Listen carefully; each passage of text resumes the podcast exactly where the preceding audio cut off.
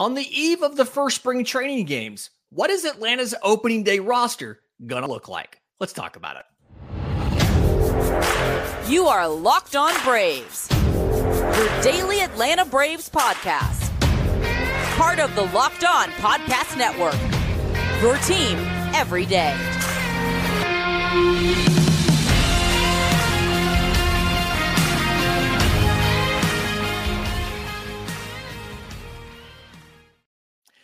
Yes, welcome on in to Locked On Braves, part of Locked On Sports Atlanta, where it is your Atlanta sports teams each and every day. I am Lindsay Crosby, filling in this week for our host, Jake Mastroianni. We'll see him soon. And before we get started, today's episode is brought to you by our friends at Gametime. Download the app, create an account, use promo code Locked On for $20 off your first purchase. Last minute tickets, lowest price, guaranteed. So, this is a little bit of a tough episode for the Atlanta Braves because there's not a lot of unknowns on the Atlanta Braves roster.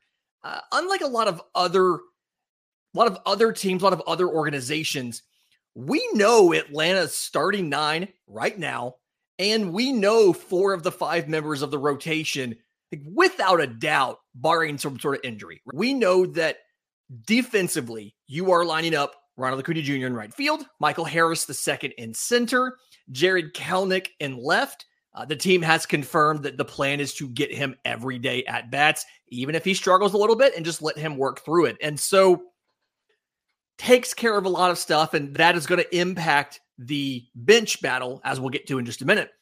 Uh, in the infield, you have Matt Olson at first base, who has not missed a game since I believe it was early May of 2021 while he was in Oakland. Second baseman Ozzie Albies, shortstop Orlando Arcia, third baseman Austin Riley. You know your catchers are Sean Murphy and Travis d'Arnaud. And for your rotation, you know that four of those, Max Fried, Spencer Strider, Charlie Morton, Chris Sale, no particular order on those. But what you're looking at is a battle for the fifth starter. You're looking at a battle for your bench roles and then trying to figure out the proper configuration of your bullpen. So let's start with, I think, probably the most impactful of those, your number five starter. And this is not like it, it feels like it's a two man battle, right? Between Bryce Elder and Reynaldo Lopez. And I think there's a little bit more to it than that. But let's dive into those guys. And the Reynaldo Lopez one is really interesting because when Atlanta signed Reynaldo Lopez, everybody said, hey, he's a really good reliever. And Atlanta came out and said, no, he is going to have an opportunity to start. He was a starter earlier in his career. Reynaldo Lopez has made 97 starts in the major leagues. He's pitched 515 innings as a starter. Uh, his ERA was 473. He had a 1372 whip during that span. His best year was 2018. He made 32 starts, covered 188 innings, had an ERA of under four at a 391, jumped to 5.3 ERA the next year in 33 starts. That was the juice ball year of 2019. And then he missed some time with vision problems and then converted over to a reliever. And as a reliever, we saw better velocity, we saw a better individual grades on his pitches, which happens when you have better velocity. And so the, the assumption was he's going to be a reliever. But if you notice, the day before pitchers and catchers report, the majority of the Atlanta beat was down there. David O'Brien of The Athletic, Justin Toscano of the AJC, Mark Bowman of MLB.com. And they all, in separate ways, tweets, articles, whatever, they all put out stories the same day about Reynaldo Lopez is a legitimate candidate to get starts in, uh, in the rotation this year. And that tells me a couple things. The first thing that the concentrated announcement by the beat at the same time by all the BBWAA certified members uh, tells me one, that is a message that the team wanted to get out. Uh, I know sometimes you'll see they at the winter meetings. Sometimes you'll get uh, the BWA members will meet with, with the team in the suite. It's all off the record. There's no quotes from that, but it kind of gives an idea of what the team's thinking is on certain parameters, things like that. this very much feels like one of those situations. Atlanta's front office, in some way, whether it was through Alex Anthopoulos directly to them, whether it was through some other contact, uh, wanted the message to get out that Reynaldo Lopez will have an opportunity to start. And I don't know if that is because they want to push Bryce Elder to be better as the fifth starter. We'll get to him in a second. Or if they want to fulfill some sort of promise that they gave Lopez when they got him to sign in Atlanta that he would have an opportunity to go back to starting. And Jake wrote a great piece soon after that happened, explaining why he doesn't know if Reynaldo Lopez should be uh, given chances to start or not, or should he stay as a reliever, owing to how spring training performances sometimes lie to us. Remember, Jared Shuster and Dylan Dodd had like the best ERAs in spring training last year. Neither one of them stuck in the rotation or changes in velocity or his better performance as a reliever. Uh, I will clarify here. Uh, Reynaldo Lopez did have vision issues that he had that got resolved soon before he converted to relief. And so before those issues came up, he was a better starter than after those began to bother him. And it is possible his performance would be better as a starter now. I do think there is value to stretching out Reynaldo Lopez in spring training because if you need him in the rotation, it is easier to let him stretch out in spring, use him in a bulk capacity, and move him into a shorter role later than it is to have him start off as a single inning or maybe double inning guy to the bullpen to open the year and then if you need a starter, try to stretch him out later. It does make sense to get him stretched out early. And then also having him stretched out gives you the advantage of if you haven't overworked the bullpen recently, you can use him in a bulk role to maybe not maybe start games and then fill in with the bullpen behind him if you have an off day coming up or use him put him into the game in relief of somebody who gets knocked out early to try to, in essence, buy yourself a six starter without having to explicitly carry six starters. Bryce Elder is an interesting one here in the battle for the six starter job simply because I think we, we know that he was really good in the first half last year. We know that he was really bad in the second half last year. I think the question is where is the true Bryce Elder? He's Probably not as good as that first half where he threw 106 innings with an ERA of 297, right? But the second half, 13 starts, 68 and two thirds innings. He should have gotten one more out. ERA of 511. He's not as bad, I think, as that second half. So where is the true Bryce Elder? Is he an is a four ERA guy? Is he a three and a half? Is he a four and a half? Is he a five? And I think now that he knows the amount of work required to start, in this case, he started 31 games and through, when you count postseason and Gwinnett, through over 180 innings last year. Uh, Brian Snitker talked about this at the winter meetings. Elders talked about this at spring training so far. He's done a lot of different physical preparation to be ready for the demands of the season. I'm really curious to see where he ends up on the uh, on the performance early in the year is Bryce Elder closer to that first half guy or that second half guy and I think I really think that's going to be the ultimate decider in who is that fifth starter? If he shows in spring he's closer to that first half guy. He's he has a good chance of winning the job. And then you do have other options. Obviously you've got guys like Allan Winans who has back spasms has not thrown a bullpen yet. You've got Darius Vines. You've got prospects AJ Smith Shawver and Hurston Waldrep. I don't necessarily think either one of those guys should be considered favorites to break camp with with the job.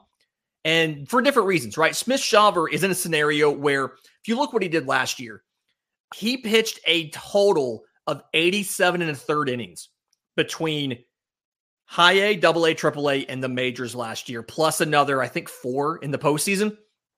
And so that's not, I, I alluded to this in, yesterday in segment three when we're talking about rookie of the year. I don't think he's going to be able to handle the workload to be and every like to be a, a starting member of the rotation all season.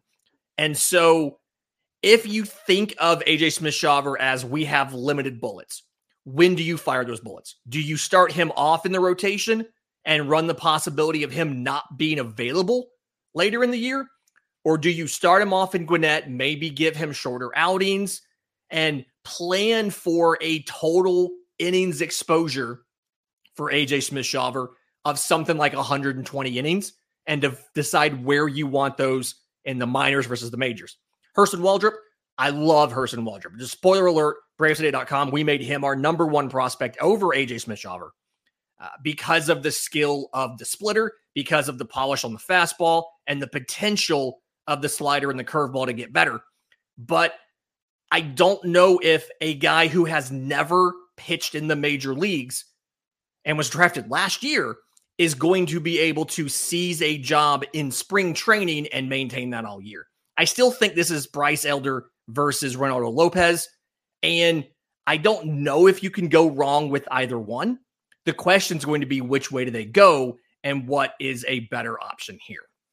In just a minute, we're going to talk about the bench. We have clarity from some comments on from Alex Anthopoulos, as well as some interesting movement defensively for some other members of Atlanta's roster. We'll talk about that next, right here on Locked on MLB Prospects. But first, today's episode is brought to you by our friends at Gametime. Like buying tickets to sporting events, major league games, minor league games, or or concerts, theater shows, whatever. It shouldn't be stressful, right? And what I love about Gametime is they take all of those stress and anxiety inducing things out of like just out of the way, right? So you get the view from your seat before you buy. You know exactly what to expect when you get there because you've seen what the view is like from your seats, right? They give you an all in price up front. So you know all of the taxes, you all of the fees, and you can make an informed decision before you fall in love with these seats and then find out there's double the price in taxes, right? You buy the tickets in second with seconds with two taps. They're delivered directly to your device and you get the game time guarantee. If you find tickets in the same section and row for less than what you paid with game time, they will credit you 110% of the difference. So take the guesswork out of buying tickets with Gametime. Download the Gametime app, create an account, use code locked on for $20 off your first purchase. Now, terms and conditions do apply, but create an account, redeem code locked on, L O C K E D O N, for $20 off. Download the Gametime app today. Last minute tickets, lowest price guaranteed. Lindsay Crosby filling in for Jake Mastroianni. I'm your bench bat for the week here on Locked On Braves. We're talking about the opening day roster and who could potentially make the roster out of spring training. Looking at the bench, there's uh, a couple decisions that feel very obvious and easy to me, right? 110% lock Travis d'Arnaud's on this roster, right? Luis Guillorme, you signed Luis Guillorme this offseason specifically he understands he is walking into a situation where there's not a lot of playtime available for him. There's not a lot of at bats available for him. He is on the bench in case you need something. That is, to me, as locky of a lock as you can possibly get, right? Outside of that, there's questions about the last two spots. And one of them is going to be an outfielder. And we got a little bit of clarity on this from Alex Anthopoulos when he talked about how tough it was to find members of the bench. He discussed that there's not a lot of playing time to go around. And so, because of that, they've had instances, and he didn't name any names because he never does, but they've had instances where they talked to players and were trying to get them to, to gauge their interest in coming to Atlanta. And they didn't really want to come because, yes, you love winning, you love being part of an organization, but some of these guys, especially guys who are right there in that 30, 29, 30, 31, 32 range, a lot of them are looking for an opportunity to show what they can do so that they can uh, get picked up by another organization and have another opportunity to be a starter. And unless there's an injury in Atlanta, you're not going to get that.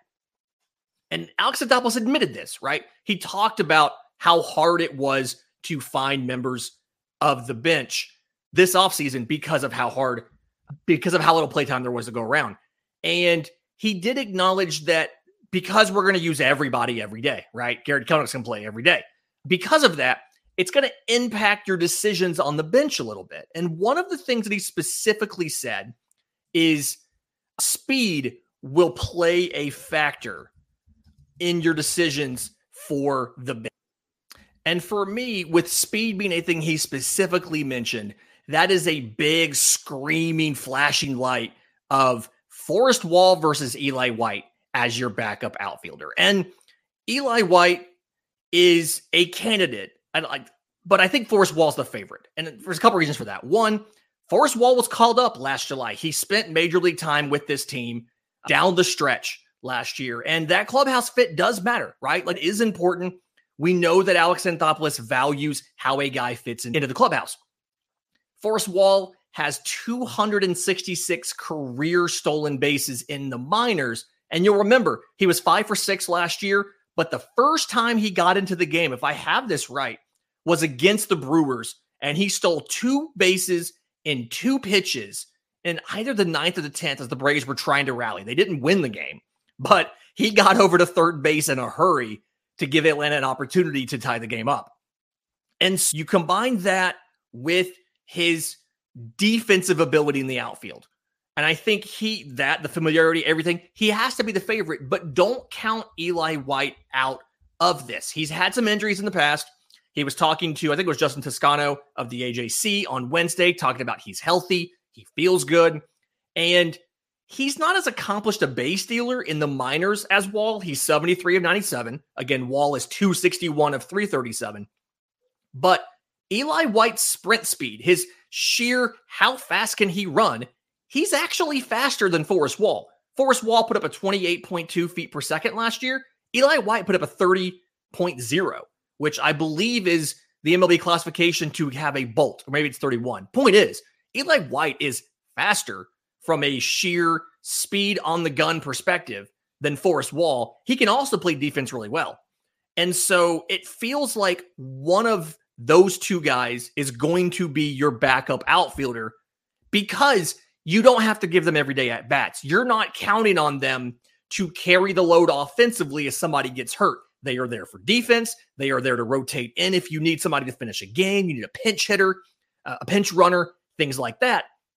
And then JP Martinez, who you went out and got from the Rangers, Jordan Luplow, who you signed as a minor league free agent. I think was a major league free agent last year, minor league free agent this year. It makes sense. Those two guys are your primary everyday replacements if somebody gets hurt. If Michael Harris misses time, God forbid Ronald Acuna Jr. misses time, if Kelenic misses time, one of those two guys gets called up to play every day in the outfield in the absence of one of those guys. And so the loser of the Forrest Wall Eli White battle, JP Martinez and Jordan Luplow, those are your three starters in Gwinnett on an everyday basis down there. The big question for me, and I've, I've written about this a little bit at bravestoday.com, is what you do for shortstop. Do you have David Fletcher up every day? Because reminder, David Fletcher is owed a combined $14.5 million over the next couple years. 24 and 25 combined, I think it's 12 and a half million. And he has a $1.5 million buyout for 2026. And David Fletcher's not going to play at the major league level. Barring an injury, you're not going to put David Fletcher into the game. And so I really wonder if do you leave David Fletcher in the minors and let him play every day in the hopes that he absolutely just rakes and somebody desperate for a shortstop takes the contract? Do you do that knowing that Luis Guillorme could fill in for three innings if, God forbid, something happened to Orlando Arcia, right? Luis Guillorme could step in for three games. And then you use that fourth bench spot on a guy like a Luke Williams or somebody else that could give you some more versatility than a guy uh, like a David Fletcher. You do have other shortstop options Andrew Vasquez, Leury Garcia. Uh, I don't necessarily know if either one of those guys makes the roster over Fletcher. That fourth spot is really interesting. And what I do think is I think Atlanta doesn't necessarily roll with somebody like a Luke Williams, who's really only corner infielder with maybe an occasional outfield thing, because they feel good about Marcell Ozuna playing first base to finish a game if they have to. You have multiple. You've seen him. He did it in uh, in practices last year. He played first base for the squad games. They used him in defensive drills down in North Port this week, working behind Matt Olson at first base. And so, if you were to lose Matt Olson in the seventh inning or something, Austin Riley can cover first. He did that in 22. Luis Guillorme could cover first. And you probably could throw Marcell Ozuna out there for an inning or two. So, what do you do with that fourth spot if you don't need that corner infield guy like a Luke Williams to play first and third because you have Guillorme and the ability to stick Ozuna there for a couple innings and then make a call up for somebody else for the next day? Really interesting thing here. I'm going to be watching what happens with this infield in spring training, which which uh, depth players get an extra run so we can figure out who's going to be the bench and who's going to be in Gwinnett. In just a minute, let's talk about the back end of the bullpen. We know a lot of these roles. There's a little bit unsettled. We'll do that next, right here on Locked On MLB, on, Unlocked on Braves. But first, today's episode is brought to you by our friends at FanDuel. It is NBA season right now, so get buckets with your first bet on FanDuel, America's number one sports book. Right now, New customers get $150 in bonus bets with any winning $5 bet. It's 150 bucks if your bet wins. You can bet all your favorite NBA players and teams. They've got quick bets, live same game parlays, exclusive props, and more. And then take your 150 bucks in bonus bets and go throw it on all of the different Braves who have amazing odds at MVP, at Cy Young, Manager of the Year, all leading the league in homers. Acuna's on the board for that, individual props, things like that. So visit fanduel.com slash locked on to shoot your shot with FanDuel, an official sportsbook partner of the NBA and the official sportsbook of the Locked On Podcast Network. Final segment of Locked On Braves. Again, Lindsay Crosby, your bench bat, filling in for Jake Mastroianni this week. And similar situation in the bullpen as to the lineup, right? Most of these guys and their roles. And the question is, what depth pieces make the team. And some of that depends on the other jobs, right?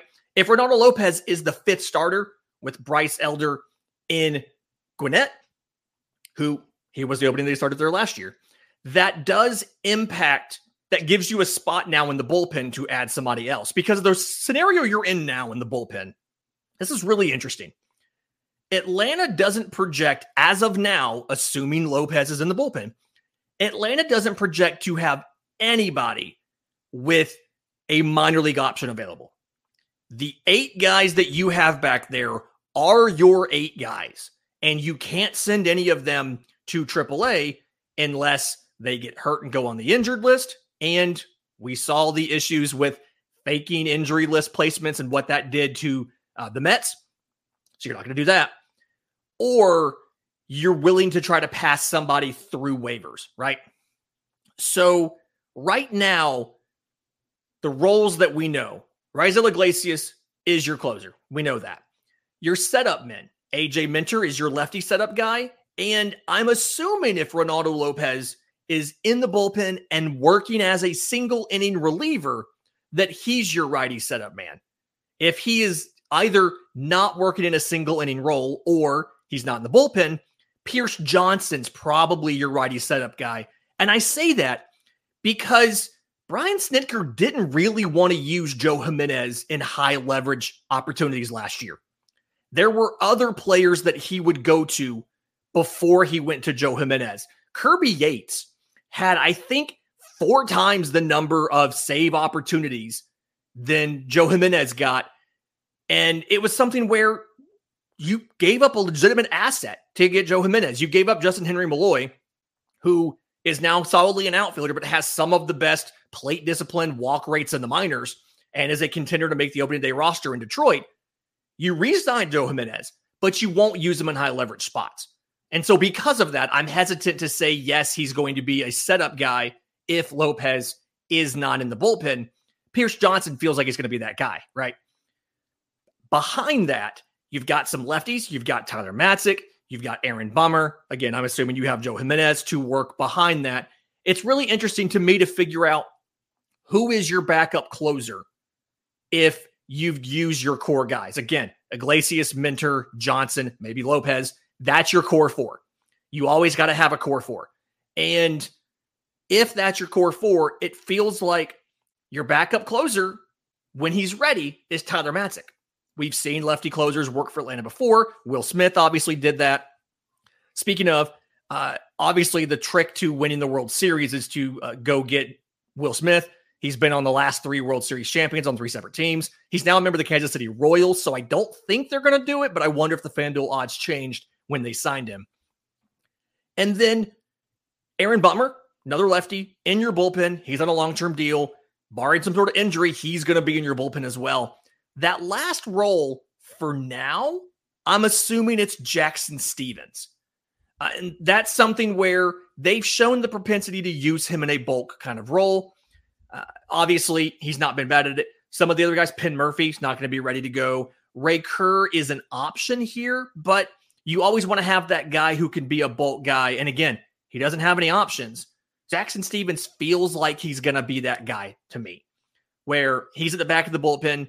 He can take the ball for three innings if you need, if somebody gets blown out, knocked out of the game early. He can come in and give you some length. And then again, this is where I think stretching out Reynaldo Lopez in spring training, even if you don't use him as a starter, this is where that is useful because he gives you a second guy in the pin who you feel comfortable throwing for multiple innings if something were to happen. The worst thing to do in the world, the worst feeling for a manager uh, or a pitching coach, I guess, is to be in the first day of like three game or four game series. Your starter gets blown up early, and you got to throw your bolt guy and use a lot of your bullpen pieces in game one, right? Only having one bolt guy in the bullpen seems to be a little bit like you're asking for trouble. And so if you stretch Lopez out, having him the ability to do bulk innings as well, I think is really useful. And then in AAA, you've got a lot of options. Uh, one of your big, one of your big unknowns here, Huascar Ynoa, uh, coming back from Tommy John, mostly a fastball slider guy. Does he get that changeup? He said he's been working on it this uh, like over the offseason. Does he get to the point where you're comfortable using him in the bullpen at the major league level, or do you want him to continue working as a starter and polishing stuff in Gwinnett? You've got a couple NRIs, Taylor Widener, Ken Giles, Hayden Harris is an undrafted free agent out of Georgia Southern. I'm really excited about. We actually had him on Locked On MLB Prospects back in the fall before the NLDS. Ben Bowden, Grant Holmes, Jake Walsh, couple other options here. But it feels like a lot of these guys, one, they have options. You can start them in the minors. Doyle has an option. Bowden has an option. Walsh has an option. Hayden Harris isn't on your 40 man roster yet. So he obviously is easy to put down there. And so Dylan Lee has multiple options. You can start him in the minors. Daysbel Hernandez has all three options still. You can start him in the minors. It feels like you're either going to try to slip one of those guys like a Jackson Stephens through waivers and start him in Gwinnett, knowing that you can swap one guy out. You could swap a Dylan Lee for a or Jackson Stephens or somebody else or you're going to start off with your bullpen having no optionable guys and hope that, not hope, but have to deal with the realization of we can't swap guys out unless there's an injury. So, how that bullpen is constructed is going to be really interesting. I think that's a really interesting thing to watch. We're not, not going to know what happens until the end of spring training, but watching for that, that's my projection is you're going to see Lopez in the bullpen, but stretched out. You're going to see Matzek as your backup closer once they feel like he's ready to go. He hinted he might need a, a, a rehab stint before he starts the season, which does give you more flexibility as well because you can put somebody else in who has an option like a Daysbel Hernandez and start Matzek in the minors. We'll see what happens there. Fantastic week this week. One more show coming up tomorrow. It's a mailbag reminder. If you have questions you want either me or Jake to answer, uh, I'm on Twitter at Crosby Baseball. This show's on Twitter at locked on underscore Braves. Got YouTube comments down there. Lead those for us. Until next time, go Braves.